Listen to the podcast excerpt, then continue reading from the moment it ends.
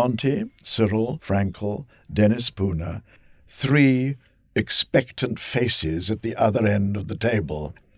I picked up the napkin I'd discarded when I went for a walk and wrote on it I, Peter Wyngarde, of sound mind and health, do hereby agree to be in your at present name television series Department S. P.S. Nod if you accept. Signed, Peter Wyngarde. I rolled up the napkin neatly, like a parchment, and asked the cast to pass it along to my prospective producer. Monty read it, smiled, passed it to Cyril, who passed it to Dennis. They all nodded like three monkeys, and that's how I started work on this series.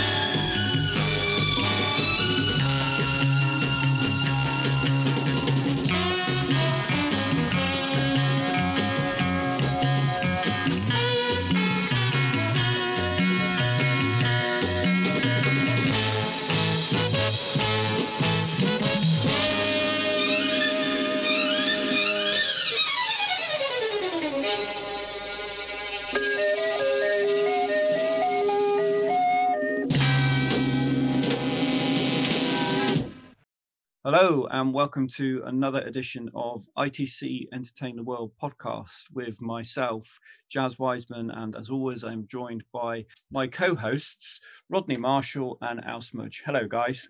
Evening, Jazz. Hi, Jazz. As you've probably guessed from the music you've heard at the start of this, we're talking about the series Department S in this podcast. Now, just as a brief introduction, Department S starred Peter Wyngarde as Jason King, Joel Fabiani as Stuart Sullivan, Rosemary Nichols as Annabelle Hurst, and a fourth lead is played by Dennis Alaba Peters, who played Sir Curtis Seretse. There were 28 episodes. The series was produced by Monty Berman and created by Dennis Spooner. It was made in 1968 stroke 69 and filmed at Elstree Studios back to back with Randall and Hopkirk deceased to save some money and to appeal to Lew Grade. So that's a little bit of background for you in case you didn't know, but I'm assuming you all did. So we're going to delve right into the start and crux of the matter here and talk about the development of the series.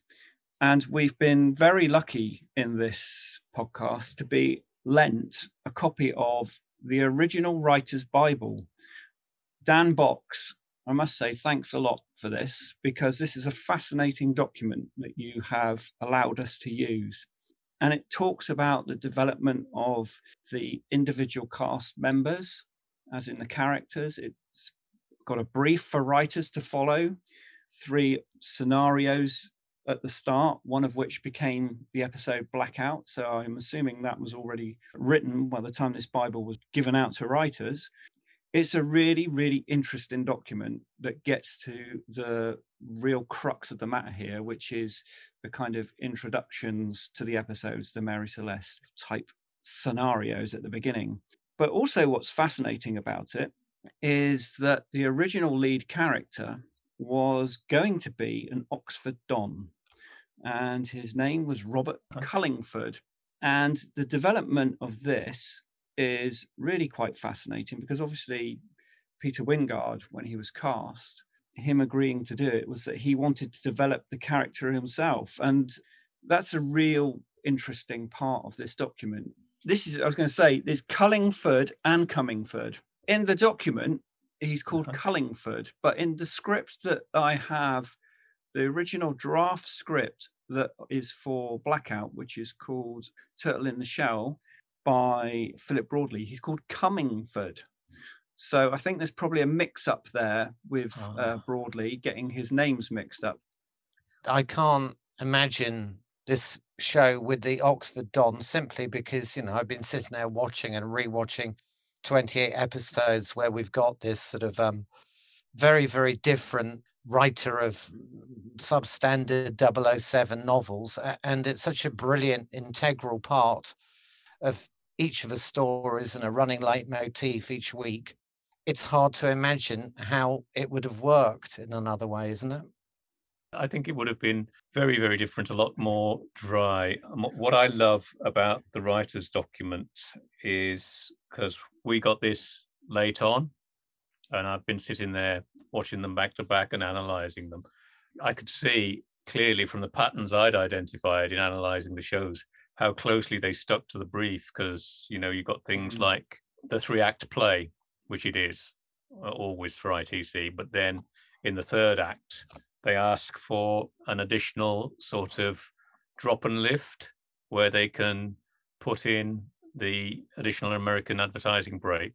If you watch the series closely or watch it intensely as we have, between 35 and 42 minutes, there's always a change there. Uh, and it, it does mean to some extent that sometimes the last 10 minutes sort of rattles along to get everything in and tie up as many knots as they can but it's just so interesting how much of the brief is actually reflected in the shows. They stayed fairly well on key with it, I think. Yes, and I'm going to pick you up on that as well because way back in 1997, I did a, a magazine on Department S as part of my series of magazines the morning after, and I did a Department S special and I watched all the episodes then. And in my notes there, I'd made some in the actual magazine, I'd said there seems to be some sort of animosity between the Jason King character and Annabelle Hurst but also there seems to be hinted at a relationship somewhere between Annabelle Hurst and Stuart Sullivan. And lo and behold, in this writer's document, there are two things that are given in the brief to the writers to, if they want to add those bits into the storylines, they can. So, mm-hmm. as you say, the things we've seen over the years that we've noted and been made aware of are there in this document that we've been given this week, which just goes to show that, like you say, they, the writers did stick pretty close to what they were given. I, I found that fascinating, really. To me, when we started talking about this, I thought the average episode of Department S is, for want of a better phrase, only as good as the intrigue, the Mary Celeste mysteries and the intrigues, and how they hold together. And, and again, this is what it says in the brief we're looking for a mystery.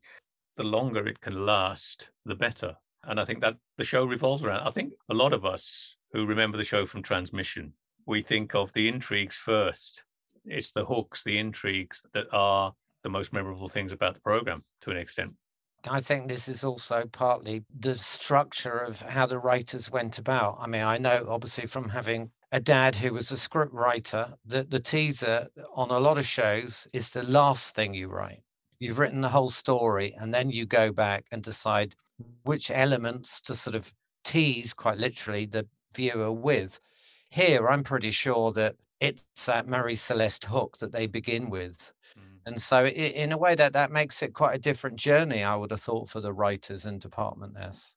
Yeah, I, I would think that makes it very, very difficult to come up with that sort of novelty and then work it through. Because on average, you're looking at like the 35, 40 minute mark before most of the intrigues really break. So that's a, a long time to sustain something.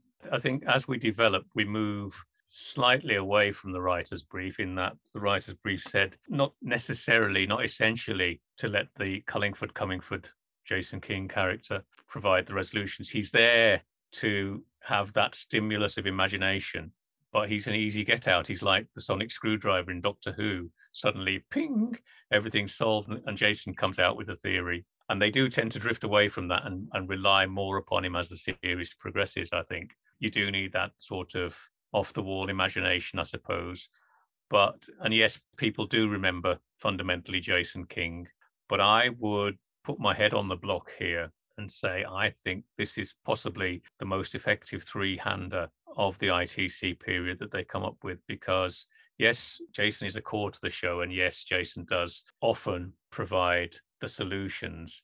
But and I think the other two, well, I think the three of them all bring something to the party. If you look at the scripts, if you look at the episodes, they interlock pretty well. The key to the success of the trio, I think, unlike let's say Strange Report, and there were two shows I think at the end of the sixes that got the most sort of connective tissue in Strange Report, when we were looking at that, we said, you know, one of the problems with Anneke Wills' character is she doesn't really have a proper defined role. Often she's there to make the tea or an apple pie or whatever. Here, there are specific roles for all three of those characters. You know, one is is the professional doing their legwork, as Stuart Sullivan often says in the show. One is the computer analyst and expert. And one, as we've said, is person who's going to make, well, according to Annabelle Hurst, the wild guesses, but they're often inspired wild guesses.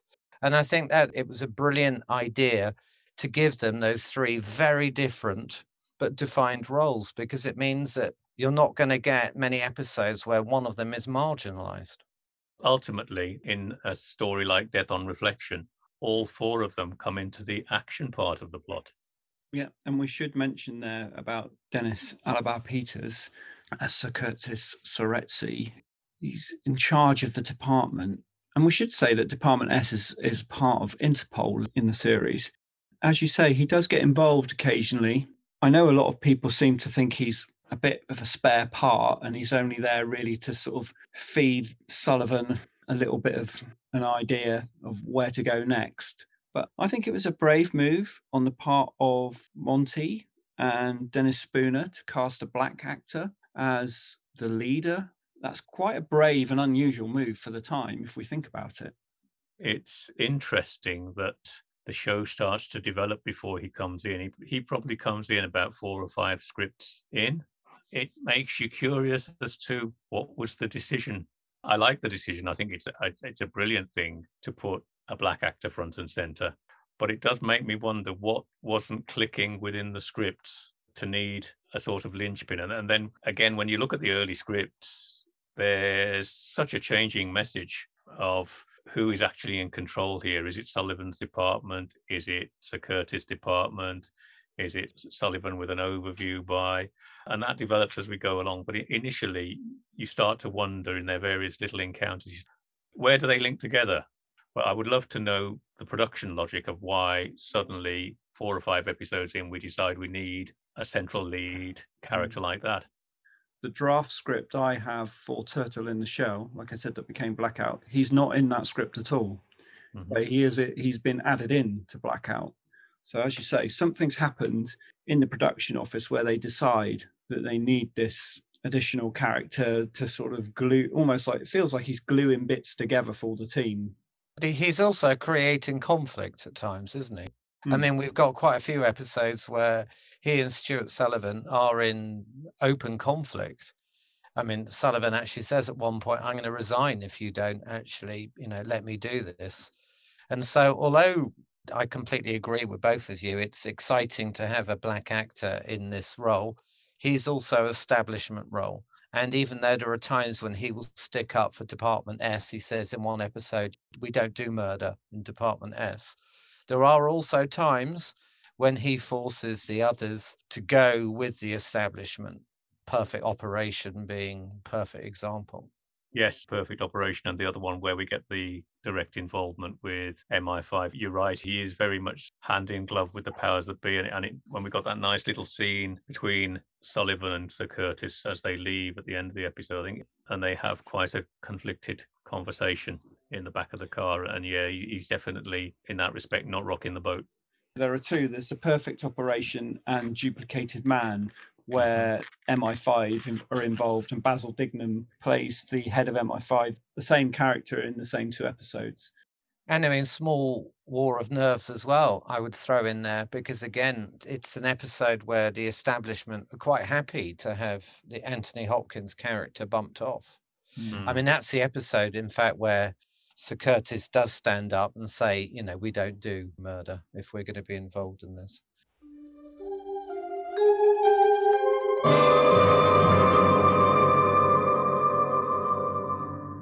But I hmm. mean, if we're sort of talking about the central characters, it strikes me with Stuart Sullivan that I think he's at his best when we see slightly meaner, rougher edge to him.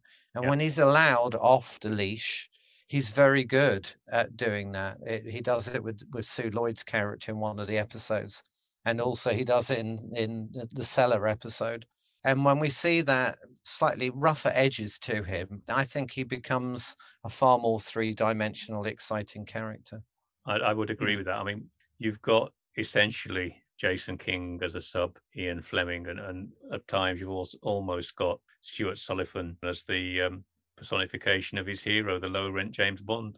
And we should talk about Rosemary Nichols as well there, because this is ITC's format of two male leads and a female lead that had come in really, I suppose, with the champions and then progressed with Randall and Hopkirk and Strange Report, ended up with a show like The Protectors.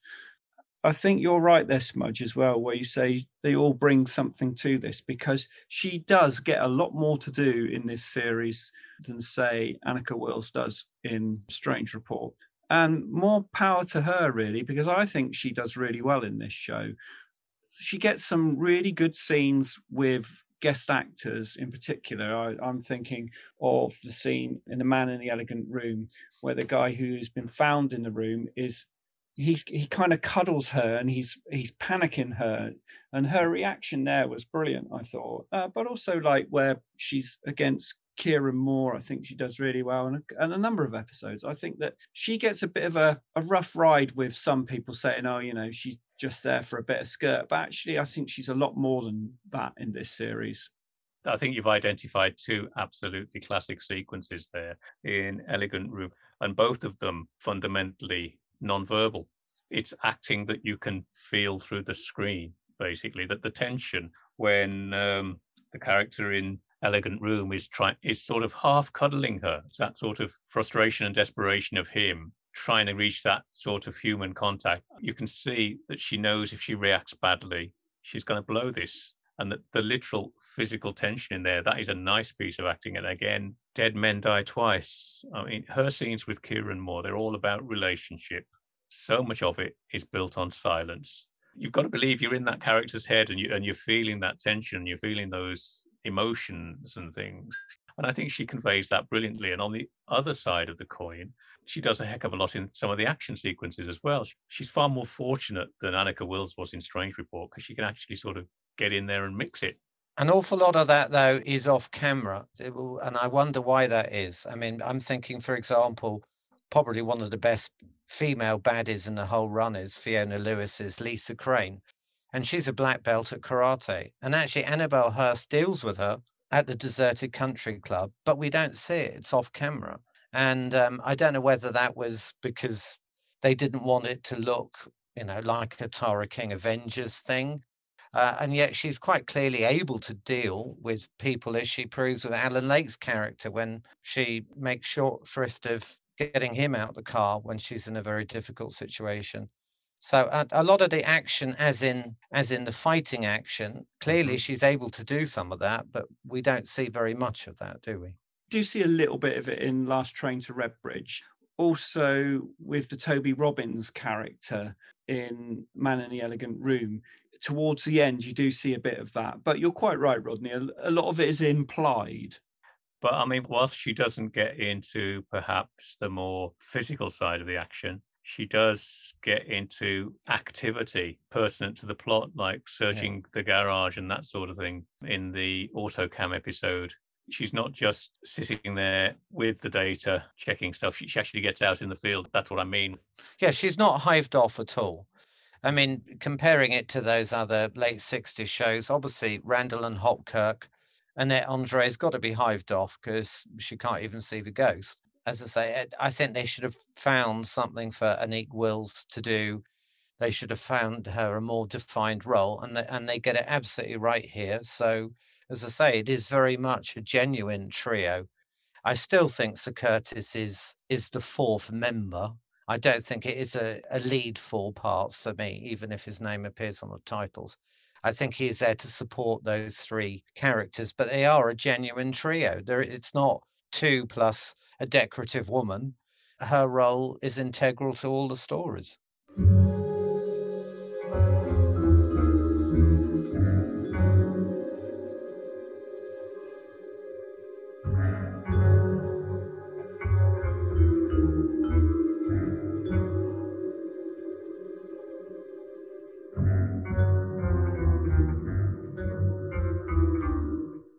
I really wanted to mention here was just how brilliant I think the opening credits and music are for this series. I think this is the best ITC color titles and music of the 60s. I mean, the music's up tempo and it's rousing. And when it's married with those really colorful graphics, like you've got areas that are turning red and blue and yellow all within the same frame, it's really psychedelic. It's kind of bang on the nail in terms of the era and period. And it's fast moving as well, you know, like you've got the computer tapes moving and all of that. I think there's just a perfect title sequence and title theme. I'd, I'd go even further. I'm going to upset you now by saying mm. I think it's better than any of the 70s ones. I mean, yes, it doesn't give you the backstory in the way that the Persuaders and the Zoo Gang, you know, both great titles, particularly the Persuaders does. But I think just in terms of visual effect, I think it's unparalleled. I mean, I'm sure a lot would have been lost on the original viewer, as most people would have been watching in black and white. Mm-hmm. But um, I just think it, it looks fantastic. And even watching all 28 episodes twice in a space of a month, I didn't actually get bored with those titles. I just loved the passing of the dossier. And and actually, even just that S on its own, it's quite iconic, isn't it? There's that dynamism to both the animation sequence and the music, and, and they just set you up so nicely for what you're going to get in the next hour. I was just going to say as well about those titles. The introduction to the episodes is another part of this whole thing at the start of the episode. I really like where you kind of you get the name, date, place thing. And a little, little sort of parallel with Strange Report. In the with Strange Report, you got the number. Mm. So again, you feel as if we're looking at just some of their many investigations. And in both shows, I love that idea within the series, you get little hints like how was Singapore or how's the Zurich affair going. So, so we, we're told sort of off screen they're still having other adventures that we're not seeing. And sometimes lovely parallels in that, as you're saying, Smudge, between the characters. So in the one episode, we know that Stuart Sullivan is on his way back from the jungle in Bogota. And then we have Jason pretending he's in the sort of Amazon jungle for this really cheesy sort of promo for his novel. I love those sort of little playful parallels.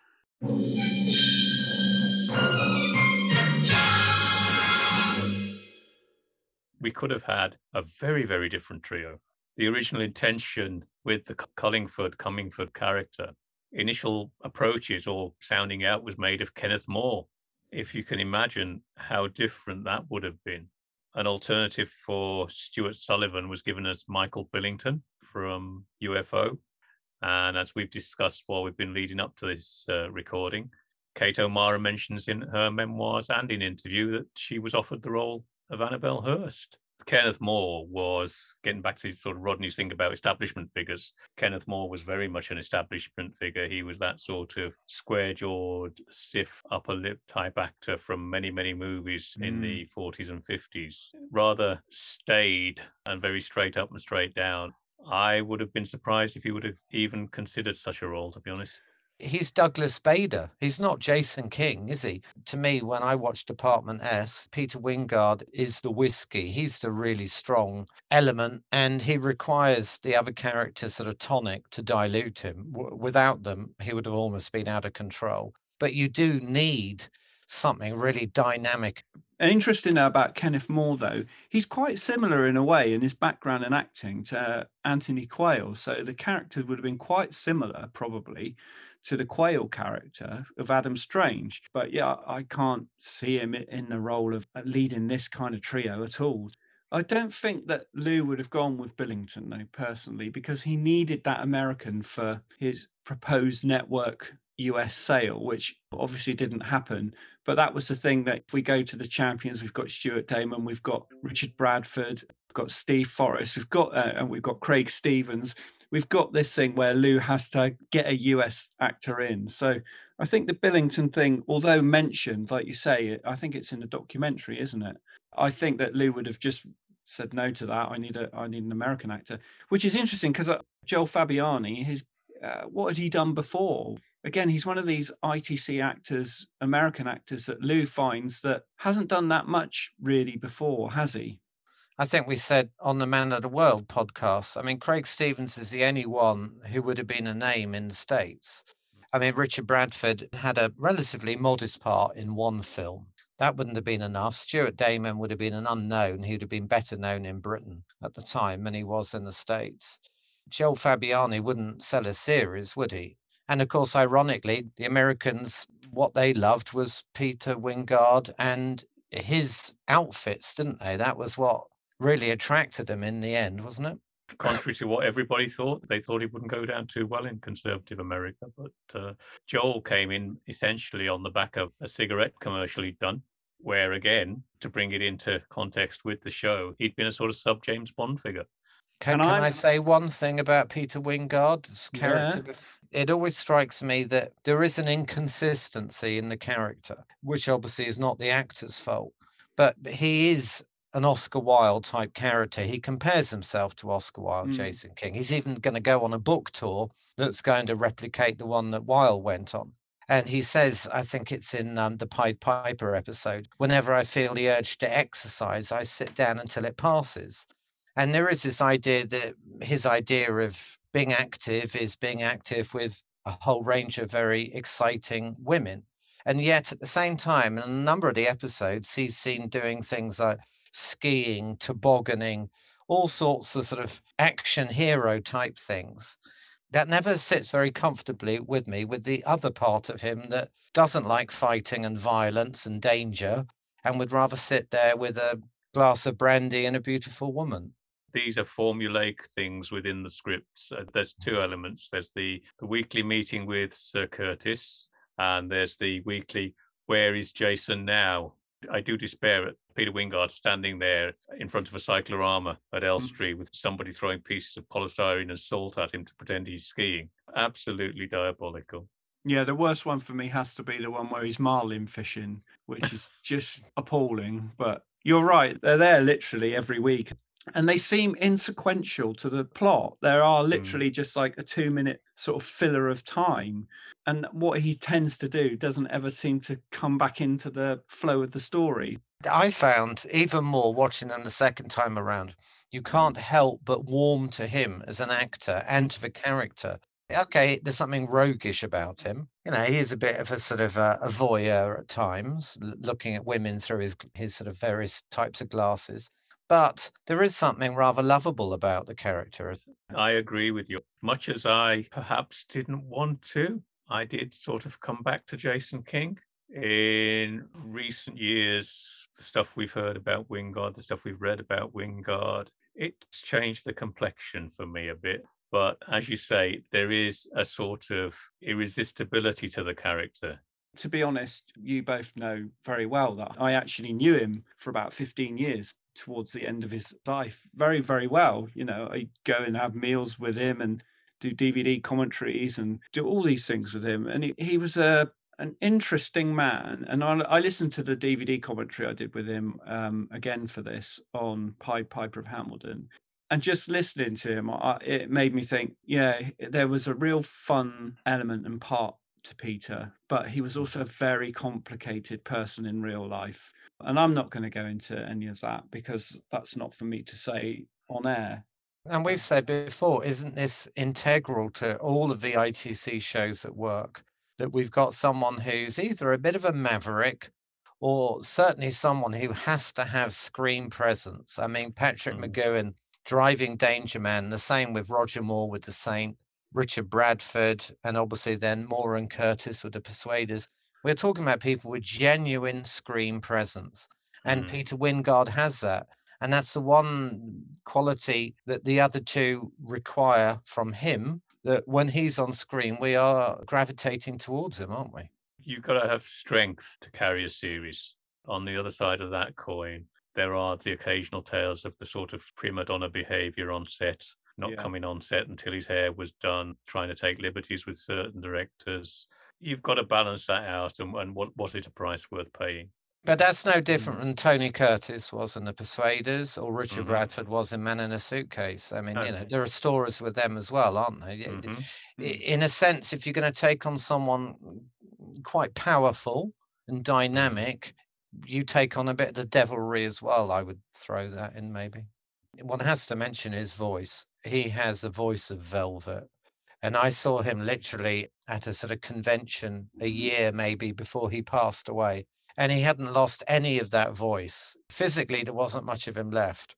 But the minute he spoke, you could be back in The Prisoner or Department S or whatever show he's performed in. And that voice is just wonderful, I think.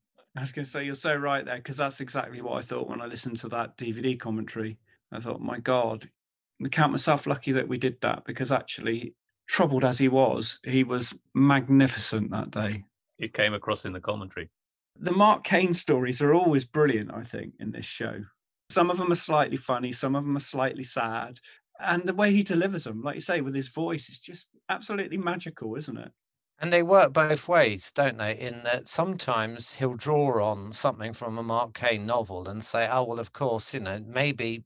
But sometimes it works the other way. So I think it's in the Trojan Tanker when he says at the end, I'm publishing this as a Mark Caine novel, but I'm making it a one hander rather than a three hander it's good as the series develops that that sort of occasional pomposity that he brings the Mark Caine quotes in with is sometimes burst, like in Soup of the Day, when David Healy, in a brilliant piece of Against Typecasting, just rips into him and says Mark Caine is a load of old rubbish. There's also one where he's in Paris having his photo taken for a next Mark Caine publicity thing. And the girl photographer gives him a real hard time about Mark Caine. There's also the one with Jean Marsh in where Jean Marsh is not a fan of his that's a lovely line to think I might have saved the world from Mark Caine. yeah. yeah. Well, she wants she wants to measure a good book by the IQ of the reader. He wants to measure it by sales. It's a nice sort of again sort of almost self-referential thing, isn't it? I mm. think that's a lovely running leitmotif in the show.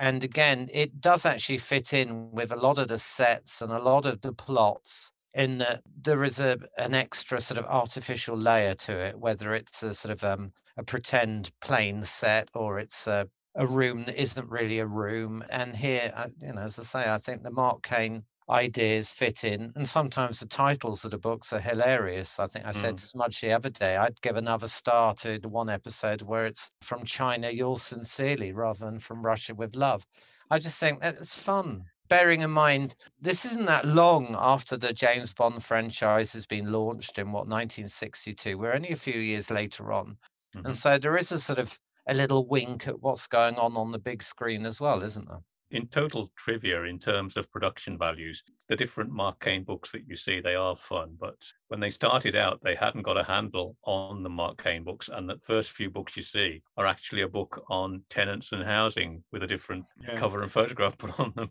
I'm so sad. I've got a list of them. So we've got index finger left hand, which is actually seen on screen and mentioned.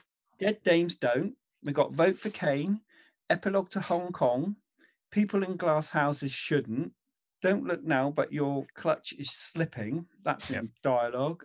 Identity Mark Caine, Enough is Enough is Enough is Enough, and Amazon for Me, The Lady is Willing, Istanbul Iliad, The Return of Mark Caine, and that's as far as I got. It's nice that in the one episode when Sir Curtis and Stewart Sullivan meet, they're meeting in a bookstore, and mm. there is a promotion of Mark Caine's novels and a, and a photograph of him, and it's almost like even when he's not there, he is there, sort of. It's, it's mm. brilliant in that scene when they meet in Paris, as you mentioned, because everything on that rotator is Mark Caine. Yeah, and of course, Sir Curtis is a big fan. I mean, he actually says writing is really very good.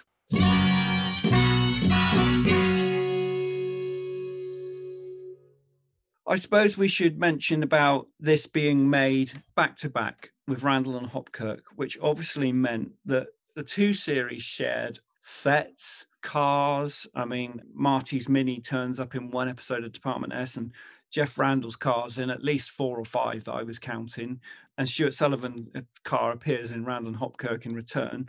But it's Monty doing his usual thing on the cheap, making things attractive to Lew as cheap as possible, two series for the price of one. But I do think we get some benefits there because the casting of Dudley Sutton and Norman Eshley in mm. Handicapped Dead as those two yep. villains, and then they went on and were in a Randall and Hopkirk episode as very similar characters. That's a plus point. I yeah. suppose it's the big difference between when Baker was with Berman, isn't it? Because they obviously were doing back to back The Saint and Gideon's Way, and there's no shortcuts taken with either of those shows. I mean, there is quite a lot of Elstree backlot. I don't think it impinges in the way that is the case with the Baron.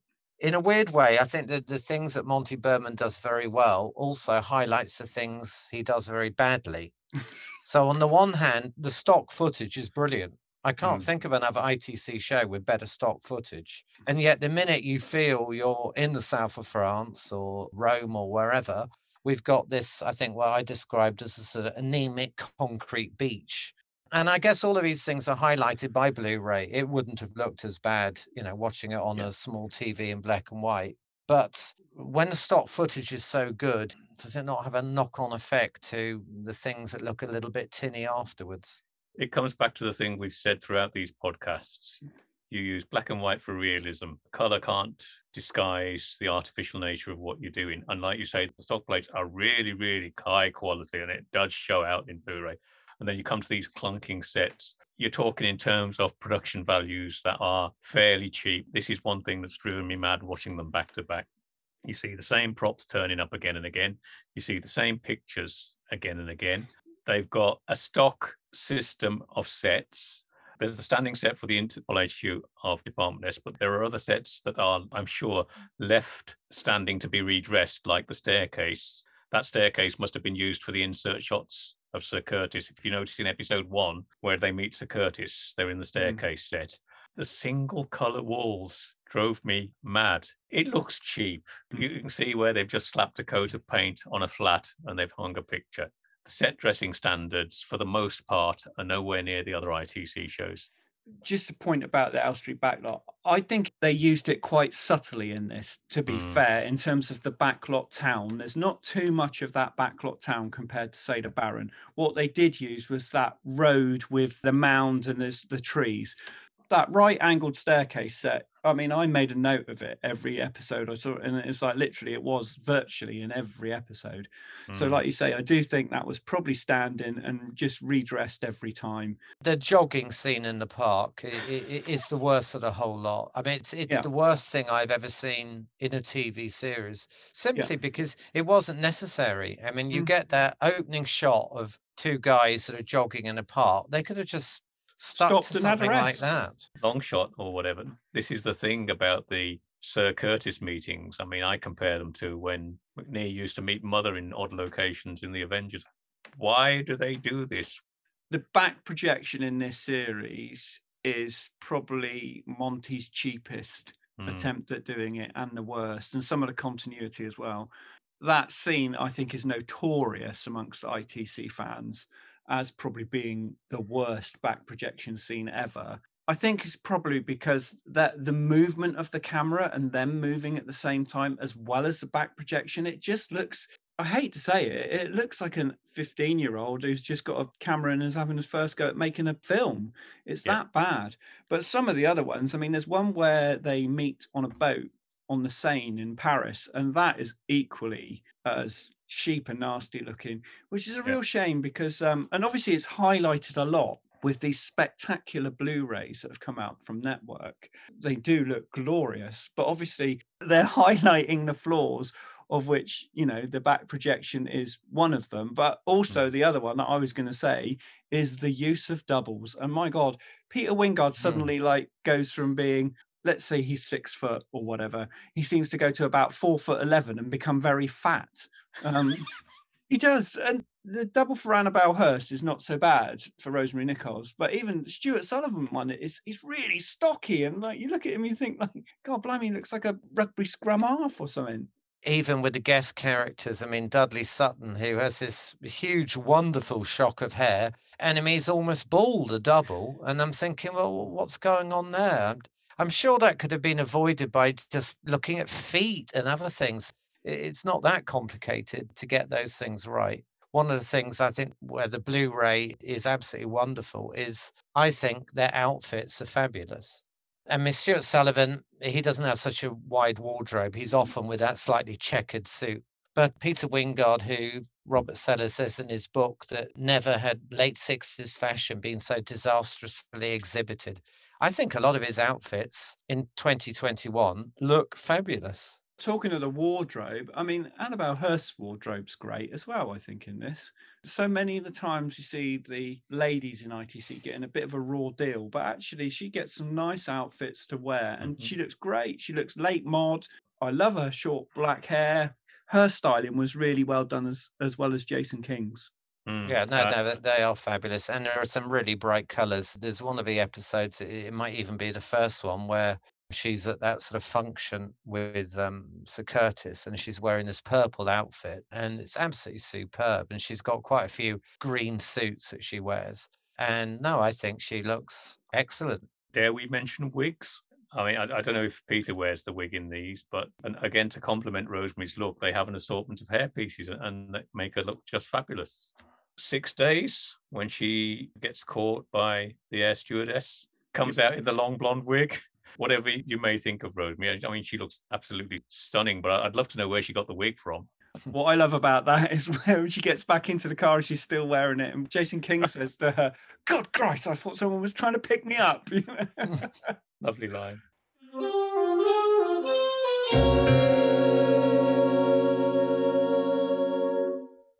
the reuse of sets is something that I wanted to get to because this is another one of Monty's things where in the Champions he got like the jungle set used three times for three episodes and he got the submarine set. In this one, we get the airplane set used at least three times. You know, we've got mm-hmm. one of mm-hmm. our aircraft is empty. We've got six days. We've got the mysterious man in the flying machine.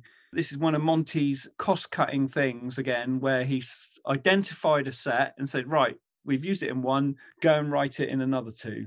But to bring that right back to where we started from, that is just the guys keeping to the writer's brief because it says in the writer's brief we must get as many days' work out of a set that we can. It's essentially as if you're going to bring the writers in, you're going to show them these sets and say, I've got X, Y, and Z set, write me a script. And I'm sure that, that must have happened at some point. With that final sort of plain one, I actually think it works wonderfully well when you suddenly realize that this guy is running out of this what is a set within a set and then he's shot and I think that is probably one of the better of those sort of Marie Celeste teasers because at that point we have absolutely no clue what is going on. Is it something mm-hmm. being filmed? Is it some sort of practice or something? It's so bizarre. I rather like that. Just a little fun note about the cheapness of the production. If you follow the series through, you'll spot certain things like there's a picture of Venice St. Mark's Square, there's a Pifco pink desk lamp, which at one stage, literally in one episode, will appear in the Department S office. And then in another scene, a couple of scenes later, it'll appear in the villain's office or somebody else's office. There's a huge golden cockerel inkstand that makes several appearances. But the one thing I noticed, if you've got the Blu-rays, I think it's that's trained to Redbridge when she's searching Draper's desk. As she's going through the desk, she lifts up a sort of stone pigeon paperweight thing. And if you freeze the frame and do it slowly, you will notice it says on the bottom ITC 609. So they clearly had their own prop store. And the final piece of trivia is something a bit more interesting, I hope. The center clipping of the title credits refers to a bank robbery which actually took place in Hove in the 60s, just before the series was done. And it was a bunch of characters robbed a bank dressed in bizarre gear. Nobody did anything because they thought it was a student rag. Now, if you look at that and you look at the start of Cellar Full of Silence, yeah. it does make you wonder. Yeah, I was going to say about those paintings the car paintings as a series of cars there's abstract art. So you're quite right where they seem to be a, a, limited a number of props that just appear in all the same thing. There's the madonna painting that's key to one of the episodes that turns up on the wall in various apartments as well. Not many props i would say sadly. What i would say is there are some sets where they've spent some money and those props do look good because the set for the duke of cumberland in the Pied Piper, that pub set I thought was really great, actually. That was really mm-hmm. well dressed. I don't know if it was because it was right at the start of production and maybe the money was there was more money in the pot and maybe it was Roy Ward Baker as director It's the only episode he directed, and it's location heavy as well. That episode is another reason that I really like it. Maybe he was just saying that's not dressed well enough. He was a man of high standards. You occasionally get better dressed sets. I mean, I love the antique shop in the duplicated man to sort of counter the, the thing about cheapness. For that one small scene when the Russians are coming into the shop, behind them, you've got that gorgeously painted backcloth of the shop across the road. And that doesn't look like the cheap style we're used to in the slightest. Some of the guest characters' apartments, I think, are really good sets. As the lovely artist flat in The Man in the Elegant Room, where Jason King almost gets bumped off and manages to talk his way out of it. Mm-hmm. And that's a wonderful, vibrant set. And you can imagine an artist living in that sort of apartment. And there are mm-hmm. some beautifully bright, sort of almost psychedelic late 60s sets. That is a great set. And what I really like about that is they've got little maquettes of the actual studio room, you know, yeah. which is a really nice little touch. And actually, a bit like that aircraft teaser, I really like the fact you see that room within a sort of studio thing. You know, it's letting us into a little bit of a another part of that world, isn't it? And there's that nice scene at the end of Elegant Room where you actually see the set being struck. And again, it's that little bit of insider information. But what I am consistently surprised by is the quality of the backcloths. Some of the backcloths they've taken time and trouble for, and they don't reflect cheap. If you mm. think about Duplicated Man, when he comes to the airport, there's a wonderful sort of panoramic backcloth that they've really taken time and trouble with to make it look like an airport in work.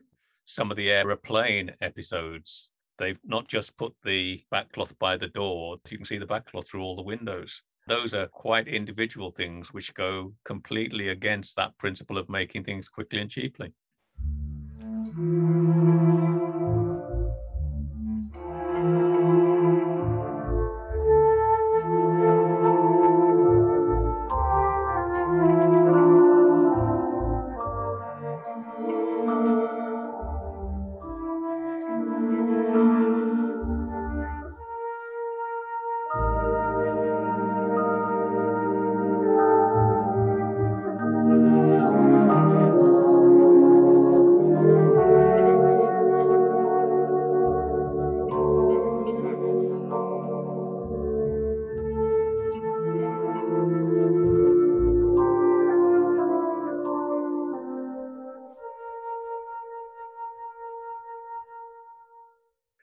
Want to talk about some of the killings in this series because I think that Department S is often seen as this almost police spice drama type thing, you know, and often people think of Jason King and sort of character that they send up and stuff. But actually, when you watch these, there are some very dark themes to this series.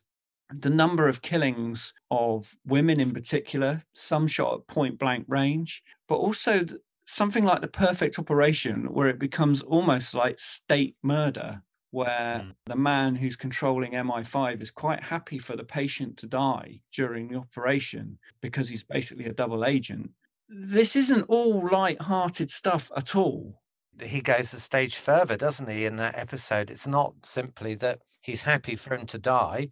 Basically, the surgeon has been ordered to make sure mm. he doesn't come through it. And, you know, one has got that in at least three of the episodes where the authorities are quite happy to press the green light for that. But we've also got a lot of dark villains who enjoy killing. It struck me both times I watched it, and I felt guilty because I slagged off Clinton Greyn's acting in in the Zoo Gang, and he's so good as that sort of Gerard. He inspects his hands before each killing. He's almost admiring his sort of handiwork.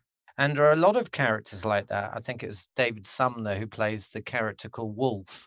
And mm. he almost has to be restrained because he's just loves loves that. Dudley Sutton we mentioned earlier and his sort of um, cohort and the way they get the character drunk and almost force him basically out the window of a high-rise building.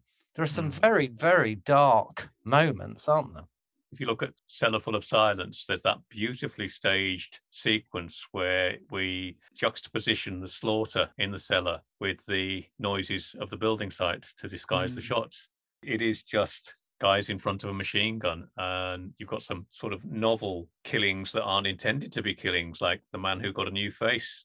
I have to say that is the episode from childhood which stuck with me because I thought that was particularly horrific the way the Colliatis character dies.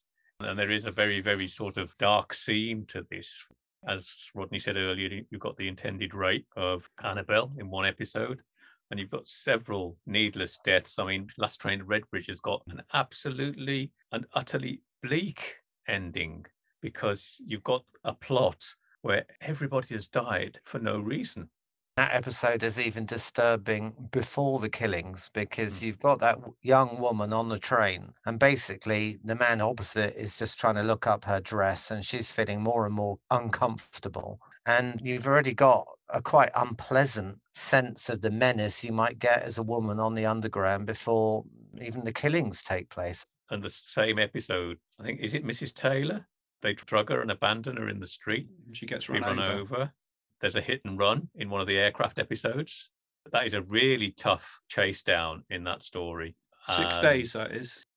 It's not all light, this program. And those people who kind of send it up, I think, have probably got their wires crossed and are thinking of Jason King, which is obviously a lot lighter, the, you know, the spin off series. There There's are quite a lot of gallows humour as well, isn't there, around deaths? I mean, I'm thinking of uh, in a Ticket to Nowhere, and Stewart Sullivan, who's sort of undercover, is complaining, "Oh, it's not been my week." When he finds out that that Blaine is dead, and Fiona Lewis's character says, "It wasn't exactly Mr. Blaine's either." Sometimes the humour comes through the darkness.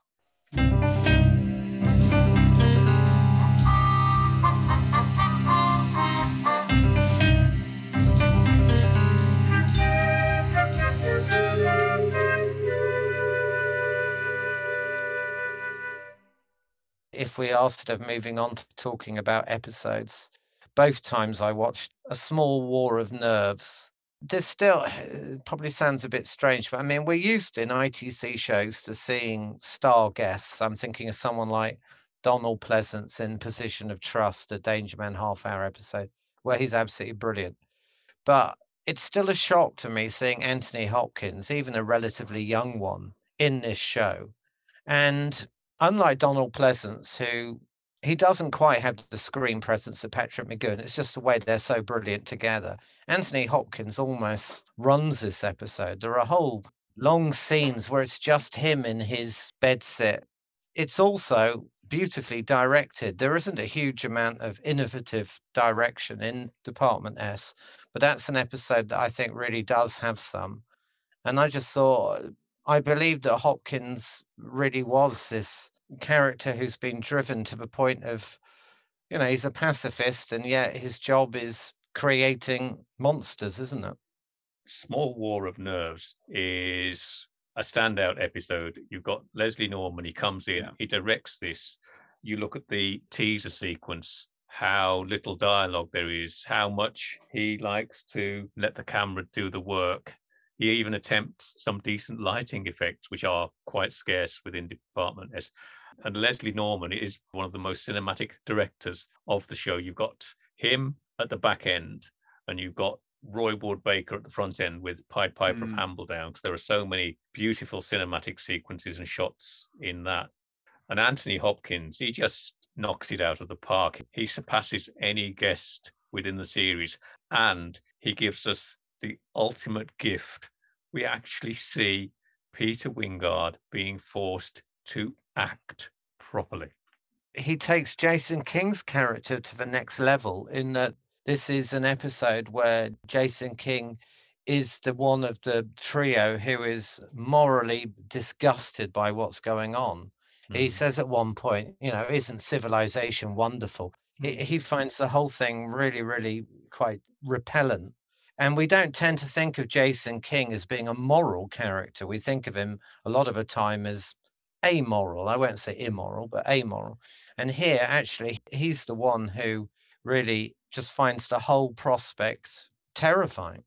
I was going Mm. to say with this one, this is where for me, this series becomes a little bit like Gideon's Way in that it allows Anthony Hopkins to kind of carry the whole story Mhm. himself. A bit like when we were talking to Jane Merrow about her and Ray Brooks carrying a lot of the story in that Gideon's Way episode. This is where you can't take your eyes off Anthony Hopkins. And like you say, a lot of the time it's just him or him with like the Frederick Jaeger villain type character. He doesn't really come across Department S until he meets King. I think that's even better as well. And like you say, some of the direction is fabulous. And personally, for me, I think this is like the best episode. I love all the fact as well that there's a, there's a mention of Salisbury, which is local to me. In 2003, I was lucky enough to do some audio commentaries with Peter Wyngarde, one of which was for A Small War of Nerves. Let's hear a bit of that now. Good evening, ladies and gentlemen. Uh, this is Peter Wyngarde. The main attraction of this episode is, of course, Sir Anthony Hopkins. I thought the script had a, an interesting idea, and I discussed it with Leslie Norman, the director. He had made many successful films at the famous Ealing Studios. Uh, when I read A Small War of Nerves, I said we must go for the best. Halliday has to carry the whole first and second part of the film, and the last confrontation scene requires an actor Uh, and that, by that I mean a, a, gifted actor who can find nuances and tempo to make the scene work. But above all, he must have a sensitivity so he, the audience can sympathize with his motive. Without the right actor, there was no film. If he had charisma as well, we got it made. And everybody agreed when I suggested Tony Hopkins and he's superb in this, as he is in everything he does. He brings a wonderful sincerity, a, a quirky nervousness, and an enormous power, as always. It makes you believe completely in the character he plays. English actors love to rehearse because, because of our theatre traditions, I suppose, and their training. So at the beginning of the series, I tried to get the cast together just to do this, so as not to waste the time with the technicians who were about doing their personal and professional jobs. A sort of preliminary search of the best way to get the truth of the script, or as in some cases, inject more truth into it, uh, which the confines of television have robbed it of. And possibly, if possible, as much humor as possible. Actors are probably the most hard-working profession, and it was never difficult to ask them to rehearse, even out of their contractual times, except for Anthony Hopkins. When he arrived at the studios, I went to his dressing room, first to welcome him, and then to discuss the script and ask him if there anything he'd like to lose or gain or whatever. It's called throwing it around until it becomes second nature, spontaneous. I knocked on his dressing room door. Nothing. I tried again. There was no answer. Again, I tried it. Still no answer. I thought, well, maybe he's gone to the canteen or something. Then Frederick Jaeger, who plays the villain, a wonderfully funny man and kept us all in fits on the set, was in the dressing room next door, and I was about to knock on his door to welcome him when he came out and said, It's no good. He won't answer. We've all tried. We both looked puzzled, and to this day, I don't know why exactly Tony Hopkins didn't respond to our knock. So the big scene between us at the end of the film was never rehearsed. It is completely spontaneous, and I think all the better for it. Tony taught me that for films the whole point is getting the moment, the spontaneous moment, the French call it le mystère de moment. I call it good film acting. However, we did find or notice at least, a small empty half bottle of scotch a little way along the corridor.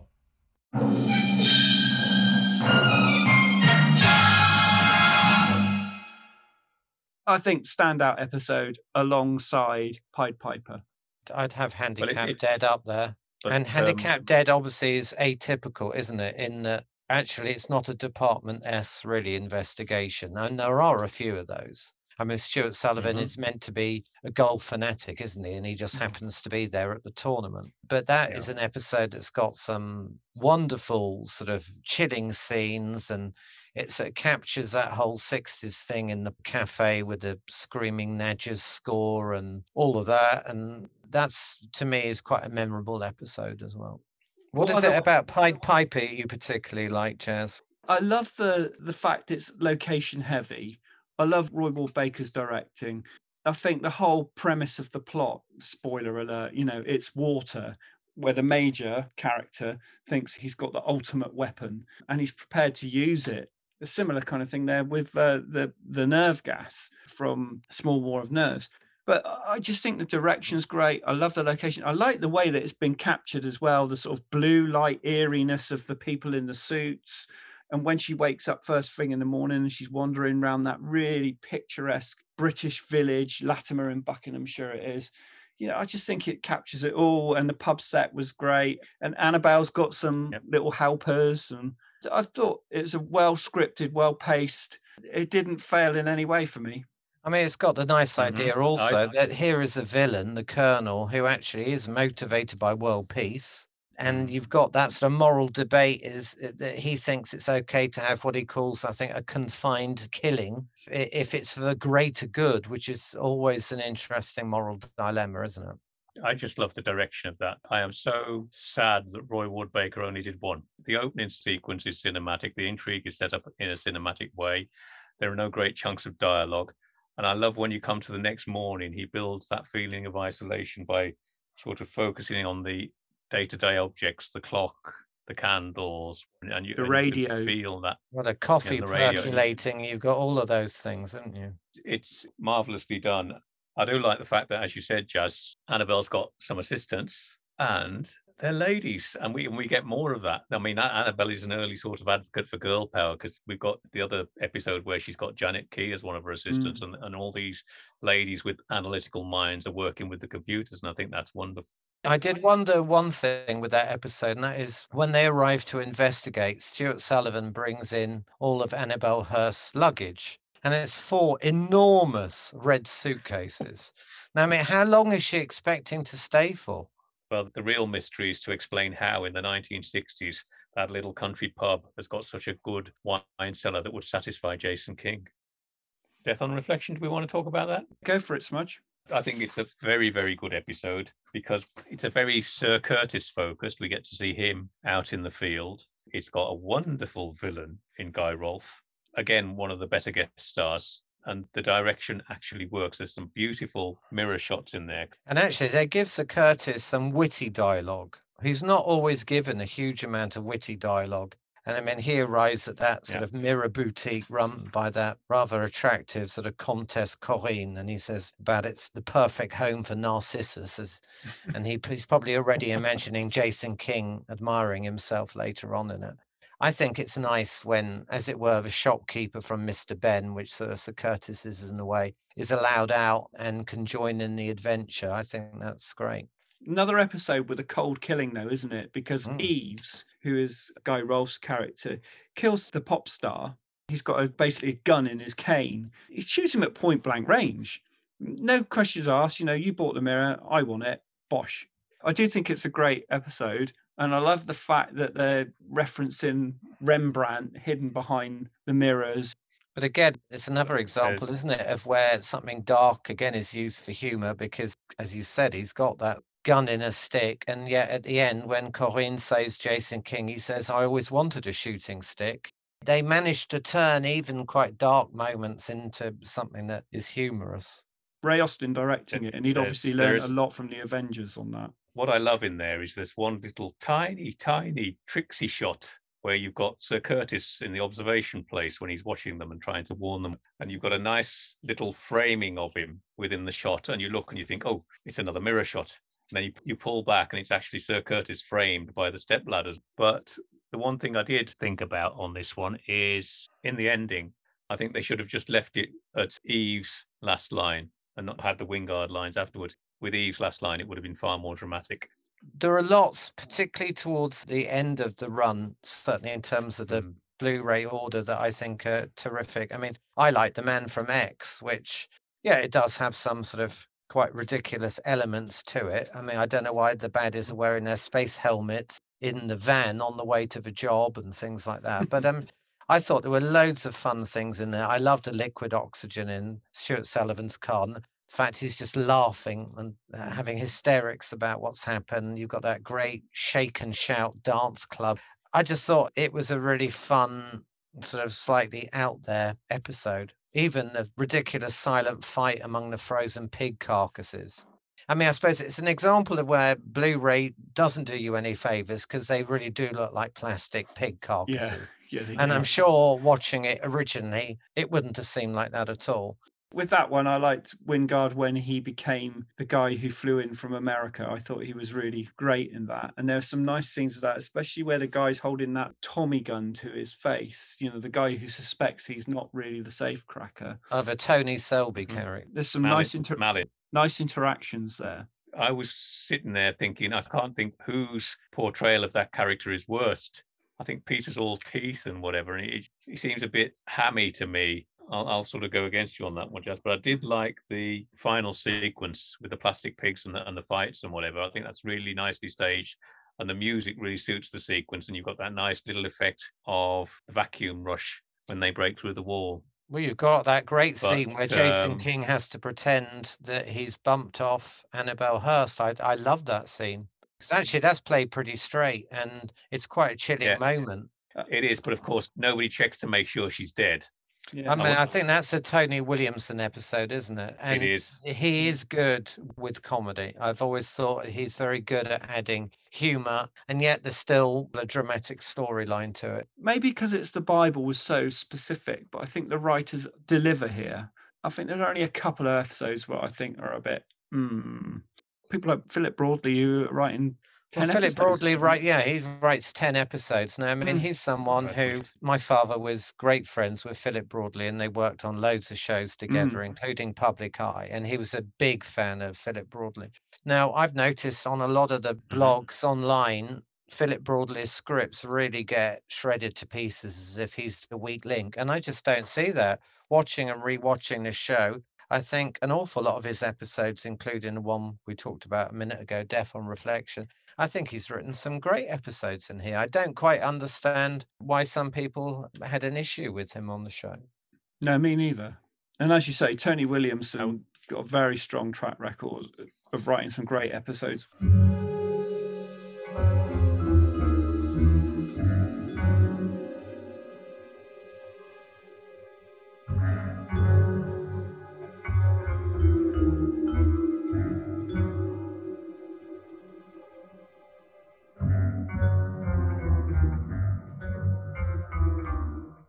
Spencer Bodily is a favorite of mine because I think, in terms of what you've got in the brief of having an intrigue and maintaining an intrigue, this is possibly, arguably, the purest intrigue of the whole lot because we've got this young man in his 20s who is actually 60 in his real age.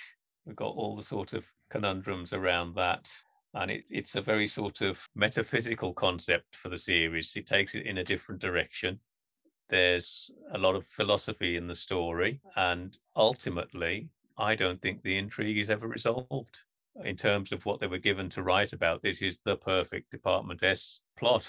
Again, we've got Leslie Norman, later period director for the series, coming to the fore that wonderful opening set up the cinematic walk through Kensington Gardens as we follow Spencer Bodily. When they're doing the body snatching, Leslie Norman lets the camera do the work. There are a handful of sequences in this without dialogue.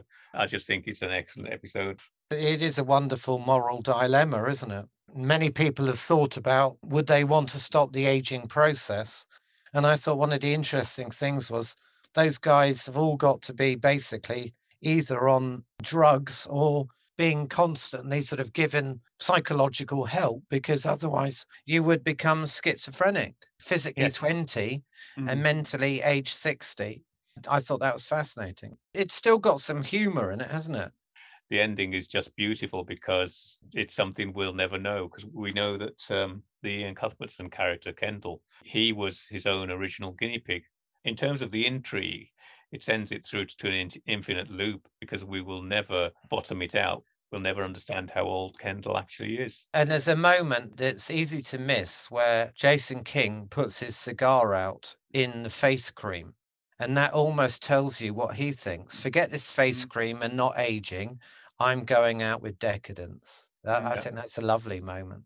The reason why the Spencer Bodily character, he hasn't sort of escaped notice totally was that he felt morally uh, obliged to do something during World War II, didn't he? Again, it's almost that idea of he didn't want to completely cheat the system. He felt morally obliged to sort of help out in a particular historical period. It's also one of the longest teasers. They don't seem to have a set length. There are some that are sort of just two or three minutes, but this one goes on for quite some time, which is Mm. great actually, because like you're saying about uh, the whole setup for it, it just keeps going and going and going before you actually get into the theme. I think it's about like five minutes into the episode. I'm not Yes. sure I ever totally understood the red Mexican wheat dice thing. I think it was just a focal point, literally like the old sort of Oh, okay. swinging wristwatch thing. Mm. Yeah. But in terms of the teasers, the brief in the writer's document was three minutes. There Mm. are some that are sort of like this one, double that, and there are some that are sort of even less than half that.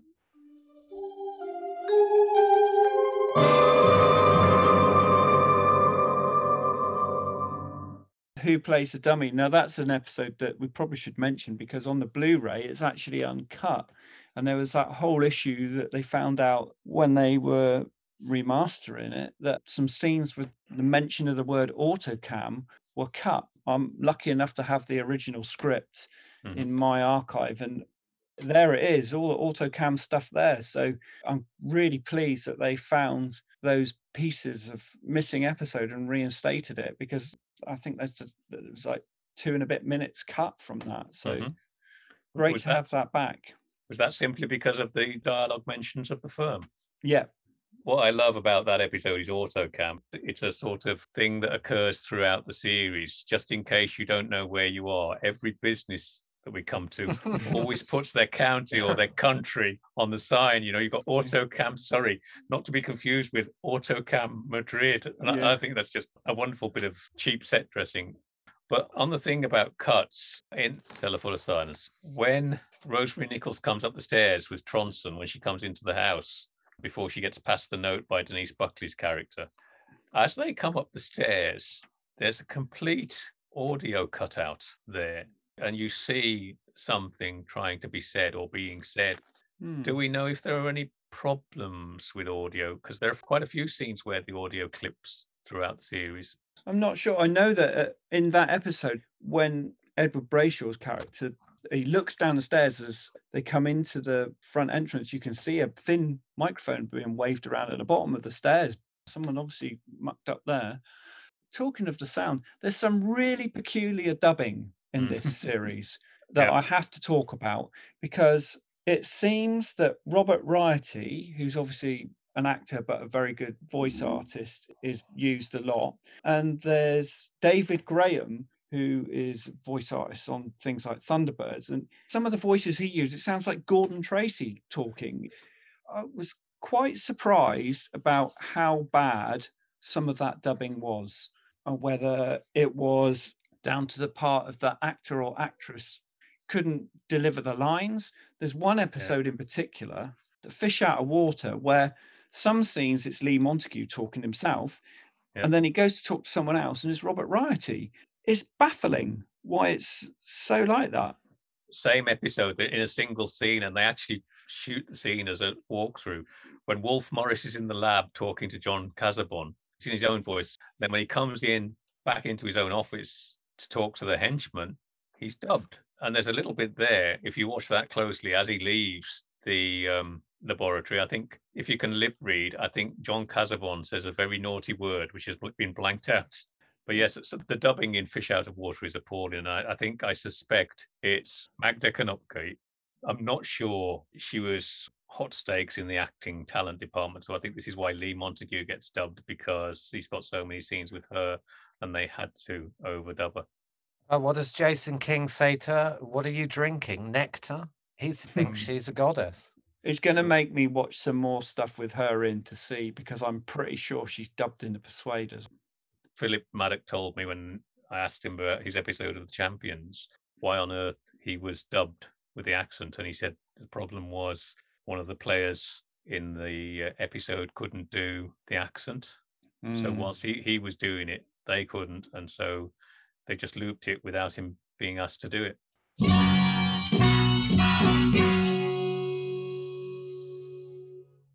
One of the things that does make Department S unique, whether it's within the ITC stable or outside, is sort of Jason King's fashion. It might be Marmite, but I, I would disagree with Robert Sellers. I think a lot of the time he's actually almost sort of creating a new style. There are elements of wild, there are elements of the 60s. Yes, a lot of the time it's over the top, but that's part of the charm. I think that's part of the magic of the show. His fashion sense won him an award as the best dressed man in 1969 for the clothes he wore in Department S. So clearly it did have a huge impact. Kate O'Mara said in the documentary that it dates it, but I think probably that is one of the small joys of the thing that you can slip back into that time and it, is something distinctive.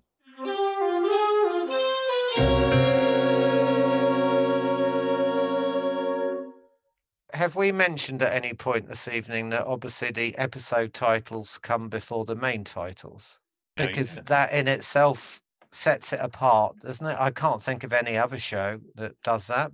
We get the iconic S at the start every time. That is a big thing. And it literally no, it it is a big thing because it fills the screen. And as Jazz has commented elsewhere, the design of it is unique.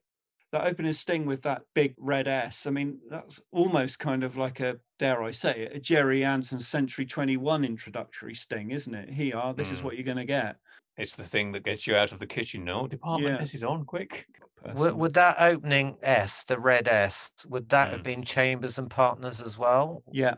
The thing is, that the graphics with that, Chambers and Partners did all of the obviously opening and closing credits, but they did that as well. A company that, you know, probably we should do a podcast on actually one day, their work, because they don't exist anymore. But what a run they had of iconic title sequences with brilliant music to set graphics to. Would they have had the music to listen to when they created the graphics? Yes. It's interesting that something like that uh, for so many years was sent outside. Why wouldn't they try to do it in house? The idea is just I think really probably because it's cheaper. If you think about it, ITC, it wasn't like a production company itself. Like Department S was a Scoton production. ITC were the distributors, weren't they? So if you Mhm. think about it, Berman and Baker, they were making as New World. Berman and Spooner were making as Scoton. We had Pimlico Films for Danger Man. You know, all we had all these little independent film companies. So it's just you're a title making company. Here's the work for this series.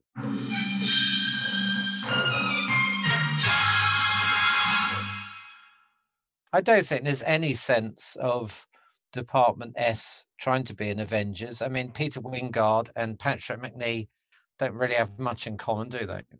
I think one of the sort of lazy comparisons is because clearly Annabelle Hurst and Tara King are physically reasonably similar in terms of sometimes hairdo, hair color, physique, although Annabelle Hurst, Rosemary Nichols is sort of a slimmer version. People have probably picked up on things like that Mm. and the fact that they drive a similar car sometimes. It is a an unfair comparison. I mean, it, it's really got simply by the way it's set up from the Writer's Bible. It's got its own identity. It's got its own style. Yes, I've said meeting Sir Curtis is like meeting Mother, and but those are trivial comparisons, really. They both run on fantastical plots sometimes, but that's probably all that there is. And I think that's the era. I mean, you think back Mm. to the beginning of the 60s and some of the shows we've already looked at. There's a lot of social realism in Danger Man, in Man of the World.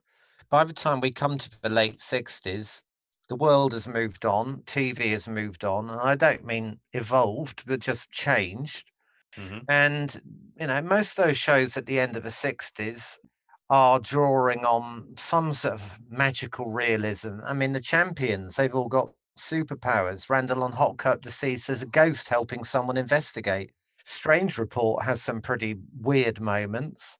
I Mm. think it, you know, that's probably the nature of where we were in 1968 and 1969. If you think about it, television, cinema, whatever, is an art form it's not really different in ways to say the music industry and lots of the time the people who are eh, working in these things you know they go to the same parties or whatever or they meet up and they're all hanging out together and there's bound to be things that is going on say like with the summer of love psychedelic music that is affecting the way that some of the writers or the directors or the actors or whoever is working on this is going to pick up on it as well. You know, a lot of them people were relatively young who were working on these things. So they're going to pick up on those things as well. It's not just music that everyone thinks is this psychedelic moment in 1967. It got it was everything, wasn't it? It was fashion. Look at those sort of I think they're called amateur villains in Soup of the Day. Mm. And you know, it's very much a product of its time. We've got Carnaby Street, we've got these sort of hippie robbers who were sort of quite trendy. We see sort of markets and it's any TV show is a product of its time. I also think color has a part to play. Yeah. Uh, you're not going to get that noir menace and all the subtle shadows uh, as soon as you move into color. It's mm it, it, almost it changes the whole dynamic. And Soup of the Day, you're right. It's got yeah. Lord Kitchener's kind of uh, sort of military outfit, sort of King's Road thing. I mean, to me, that's part of the fun. You know, whether it's Strange Report or Department S, that sort of Portobello Road cool or mm. or or Little Venice yeah. or whatever. And I just love the fact that, particularly on these fabulous sort of Blu-ray, in the case of Department S, it really does show off that very late '60s vibe, mm-hmm. doesn't it?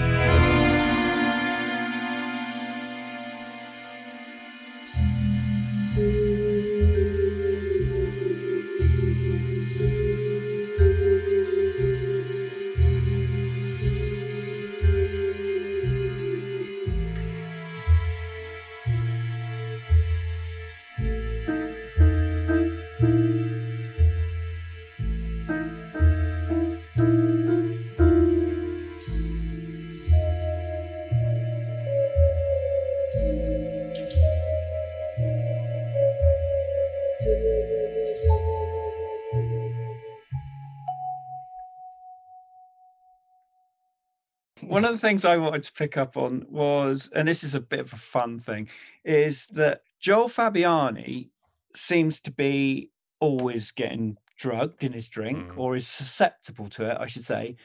And also, Jason King is always getting beaten up, not to the same level as, say, McGill in Man in a Suitcase, but he's always like getting knocked out here or he's getting knocked out there. I think there's a kind of in joke there that some people are having I think Stewart Sullivan would give Hamlin Gint a run for his money. he sort of makes the Minnesota Misfit look good. He's so susceptible to these things. That scene in Pied Piper where he's pretending to be the missing resident that they never found, mm. the one who was sleeping in the hayloft or whatever it was. He is so OTT. Both Jason King and Stewart Sullivan, they seem quite content at times to put Annabelle Hurst in very dangerous situations. Often she's almost sent off into the field and they'll be wondering, oh, we haven't heard from her or whatever. And there are times when they're almost sort of quite cavalier about her safety. I think that cuts three ways. I think we get a lot of Jason disappearing and not turning up, and then you know Stewart and mm. Annabelle will be standing in Interpol HQ saying, "Oh, he'll, he'll be back sometime. Whatever. He's probably found a diversion in female form or something." I think that does happen to all of them. I never get the sense of Annabelle being that female in peril as we did with, say, the Baron when we had Sue Lloyd. But just going back to the Jason King, where I mean, one of the things I quite liked is there always seems to be something. So, like in Pied Piper, he ends up wearing an eye patch. In Man in the Elegant Room, he's got his arm in a sling.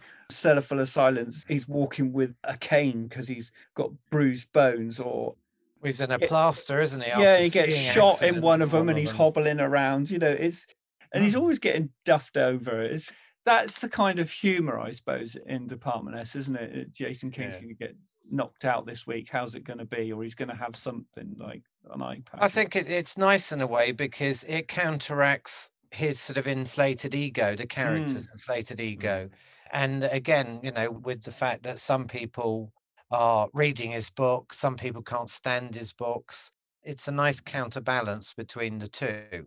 It is nice that they do that, that they ground the character really, because he could have gone off on into the flights of fancy that he went off to in Jason King. The scene you mentioned where he's having his photograph taken. What I do like about that is when Susan Fleetwood's photographer is meeting him toe to toe, basically there's that lovely little joyous expression on Annabelle's face in the background because mm. she's seeing the ego being deflated. Oh, she has some great lines to sort of counteract him. You know, a cellar full of silence where they are all in the car together in Stewart Sullivan's car and they drive by an oyster bar and he says, Oh, that's like one of the best oyster bars in London and I, I haven't eaten yet. And she's like, Yeah, king of the freeloaders. I just thought that she's got some quite nice, sharp remarks back to him. So it's not always him that's getting the digs in. You know, it's quite yeah. fun. With this sort of, as we said earlier, the self-referential stuff around his literary hero. There's a lovely little one. I can't remember which episode it is, but she brings him totally down to earth. She, said, she just says, "This would never have happened to Mark Caine."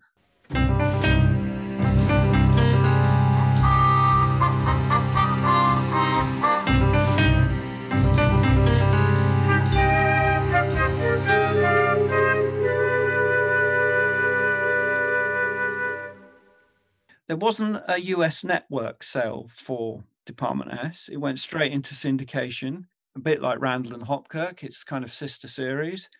But it was a success in Spain and Portugal and Germany and in Australia, where Peter Wyngarde went over to do a promotional trip for the series and got mobbed at the airport, which is quite a story. So it did get out there like a lot of the other ITC shows, but I think it probably wasn't quite as well remembered as a show, say, like The Baron, probably. You know, The Baron did get a network screening in America, albeit not all the episodes. I think it's in, in terms of its cultural influence, though, it has had quite a big impact in in many ways. I mean, for a start, there was a new wave band in the late 70s and early 80s who took their name from the series, Department S, whose biggest hit was Is Vic There, who had a number of minor hits and they were on stiff records. Probably the biggest one was the Jason King character was actually the inspiration for Austin Powers and even his groovy baby catchphrase came from Jason actually saying that in The Man from X. And obviously, there was a Jason Wyngarde comic character that we talked about. And then they get all the things like Harry Enfield and all those people who are always sending up the ITC shows. I think they get it wrong because I think they they're focusing on the character of Jason King when he's in the series Jason King and not Jason King in Department S. But that's another mm. thing. And there's also a mention of Department S in the Tara King episode of the Avengers. So clearly, this is kind of a, has a more of a cultural reference in some cases than some of the other ITC shows. To come back on your first point, the network screenings, it didn't have a network screening here. The mm. scheduling was really hit and miss. I failed to understand because they scheduled eight episodes between March and April. That we had a big blank, and then they brought it back in the September, which is high season, and back then the autumn season within days of Randall and Hopkirk starting. So you had the bulk of Department S coming out with direct competition with Randall and Hopkirk. The funny thing is, although we've heard the Peter story of the press launch, it also seems to have appeared without fanfare. There mm. are no big launching articles, there are no major star interviews that I could find. It just sort of suddenly pops up and that's it. It joins the sort of middle ranks of for want of a better phrase, ITC fodder into the schedules. But I think that's regional, though, isn't it? Because I'm just looking here, I've got some stuff here to hand, and it was shown from January 69 all the way through to September 69 mm-hmm. on LWT, and that's weekly. I think that's the regional nature of ITV, but you're yeah. right, it didn't get a network screening and it was but patchy, I think. I think of the two, for the actual original transmission, I think Randall and Hopkirk attracted far more attention and stuck with people's memories more. I think Department S probably only caught up when it was repeated. But that's well, Randall and Hopkirk obviously has also been, well, for me, disastrously rebooted since then as well, hasn't it? To sort of mm-hmm. keep it in the public memory. You can't imagine the possibility yeah. of a Department S reboot at all. Whatever you think, there's nobody that could replace the Jason King character. Wyngarde is unique. And those repeats you mentioned were interesting as well because unlike lots of the other ITC shows that got an 80s repeat, like Randall and Hopkirk and the Baron and the Champions in the mid 80s on ITV, Department S didn't get that.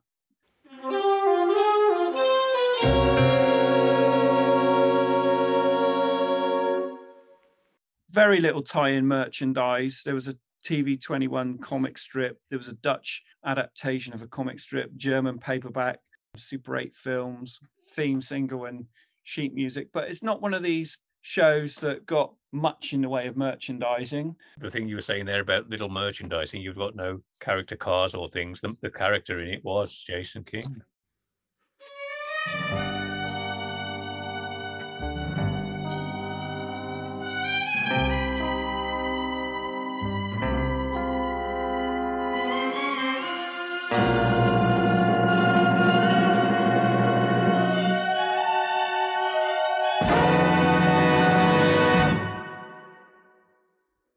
Okay, well, we can't do a podcast without having our usual clunkers section.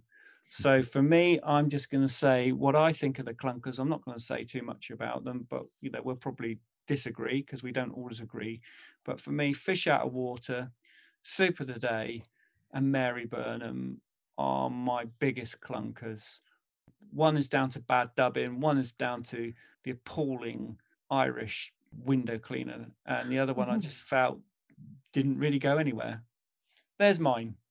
For me, the treasure of the Costa del Sol is one of the worst.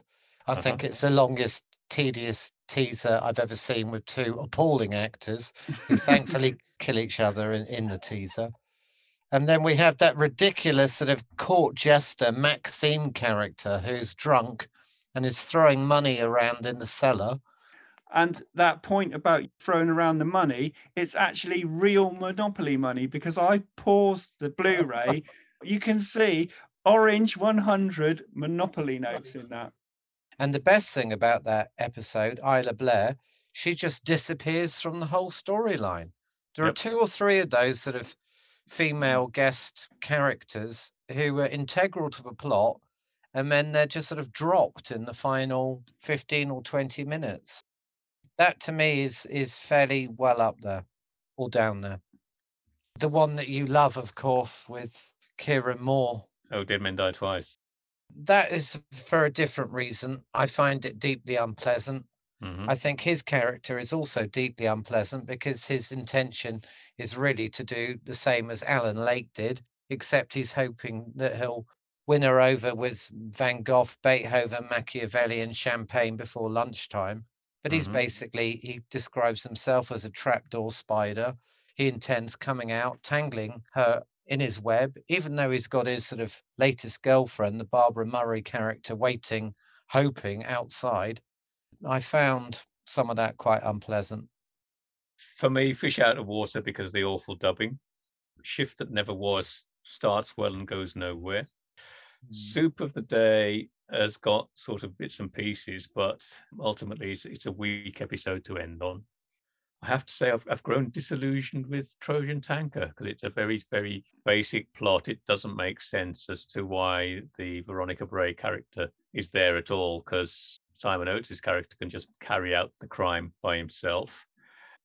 I'm not convinced by Charlie Crippen because that sort of peters out towards the end. The subplot isn't that brilliant. One episode we haven't mentioned, which I do like, The Bones of Byron Blain, but there's absolutely no need for skeletons at all. They serve no purpose in the storyline. And at one point, clearly the writer must have felt that because he gets one of the characters to say, oh, well, of course, if the skeleton wasn't there, they'd want to do some sort of autopsy, or he comes up with some ridiculous suggestion. I mean, the skeletons look great, but they don't serve any purpose at all. But I do like that episode. It's a little bit of fantastical whimsy, and, and dare I say it, it is possibly sort of Avengersy in concept that bit, but uh, I think it's a nice little episode. The thing was, they said if they don't find a skeleton, they'll go searching for somebody. It is a running leitmotif, isn't it? We've got lots of dummies, we have lots of skeletons, we have lots of masks, and actually that's sort of part of the fun. I mean, Charlie Crippen, I agree with you, is not a good episode, but I do love the fact that Jason King carries on talking to him throughout the Mm. episode. It's Mm. sort of as like a, a weird out there part of an episode that isn't particularly memorable. But when you look at that, you're literally looking at four, five, or six out of a run rate of 28. That's not bad. And I also think the episodes, except for the probably Soup of the Day and Fish Out of Water, the last two, actually sort of halfway through begin to get really quite good. The run improves definitely. And it is a shame they didn't go to a second series and it went to the spin off because I Mm. think actually once they'd done that first series, a second series of Department S would have been far, far superior to Mhm. a spin off of Jason King, personally. Much as everyone loves the Jason King character in Department S, he's far too OTT in Jason King, and it just doesn't work with him on his own, I think. That's why I said he's the whiskey that needs to be watered down. He needs those other characters. This is a thing as we get into the latter period of series. I think things start to change, things start to develop. Um, I mean, we've got the, the thing where sometimes we'll lose Jason King for most of an episode, but the other two c- carry 25 minutes quite easily without him. And I think which makes it a bit of a shame that we didn't get that second series. I think we've said, you know, there are a number of the ITC shows where one is left wanting more. I think we Mm. probably wanted more from Strange Report, where there was only half a series. We wanted more from Zoo Gang because it was just getting into the groove. Yep. And obviously, we know that that was never going to be possible. Man in a Suitcase, I'd have loved a second series. Maybe sometimes less is more. Yeah, but really, in the latter third of Department S, you can feel things changing. Characters are changing. I think they're getting more comfortable together, the three of them. The Stewart Sullivan character is definitely changing. He's veering away from the establishment, as we've seen in a few things.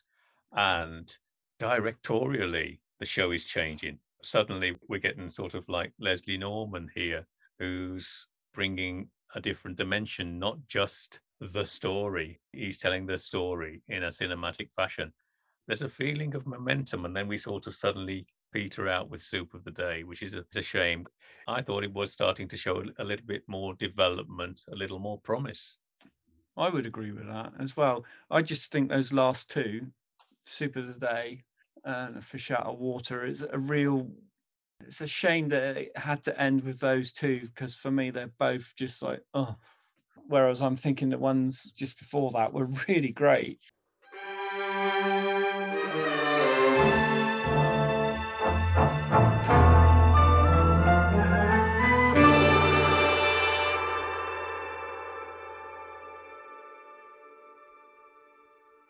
As I said at the start of this, I think it's the most effective three-hander format for ITC.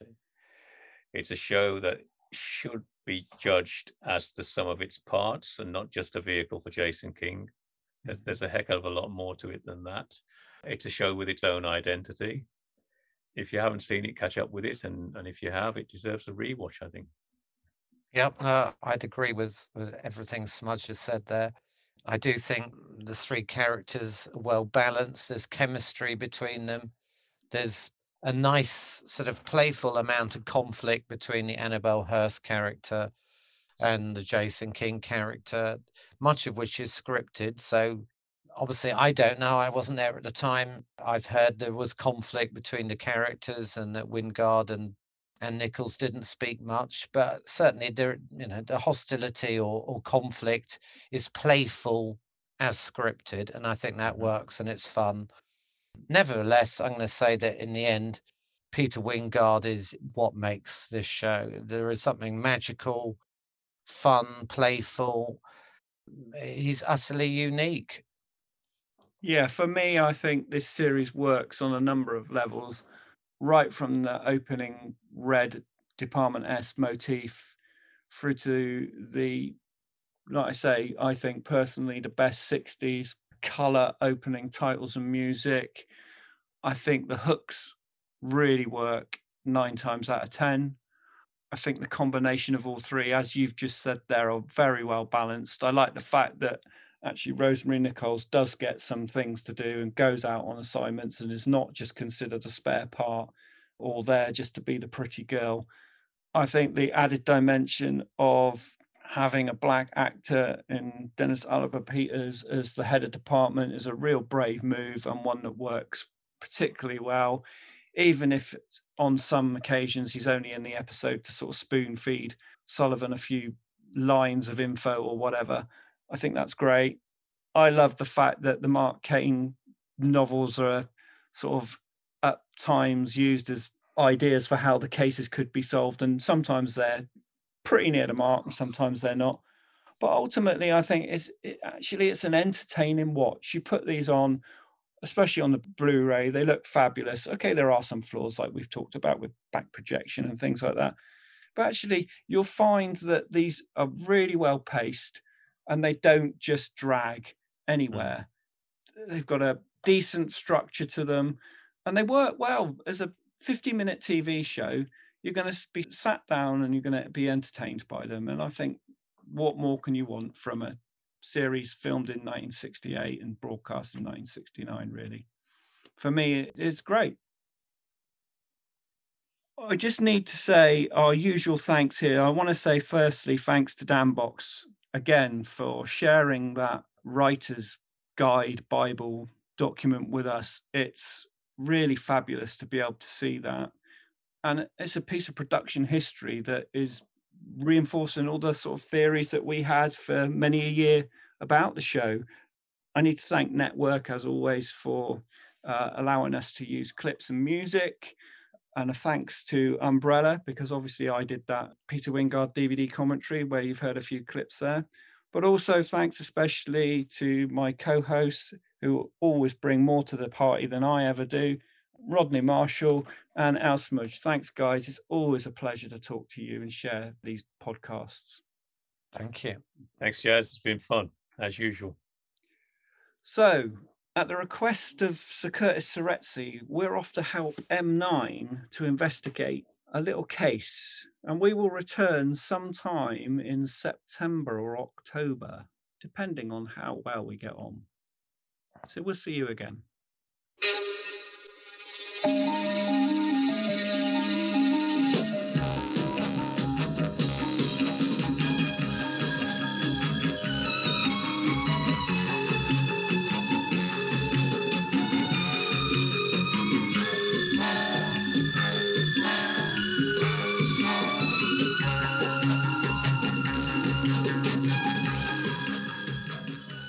have been listening to ITC Entertain the World podcast, Department S, with Jaz Wiseman, Rodney Marshall, and Al Smudge.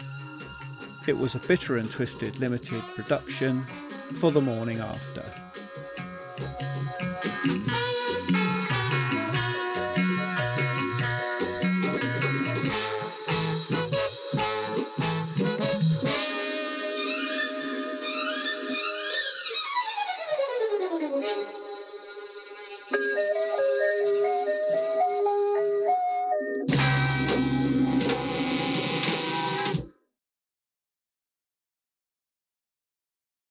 Sorry, I'm just having a ticket to nowhere moment. What are we talking about?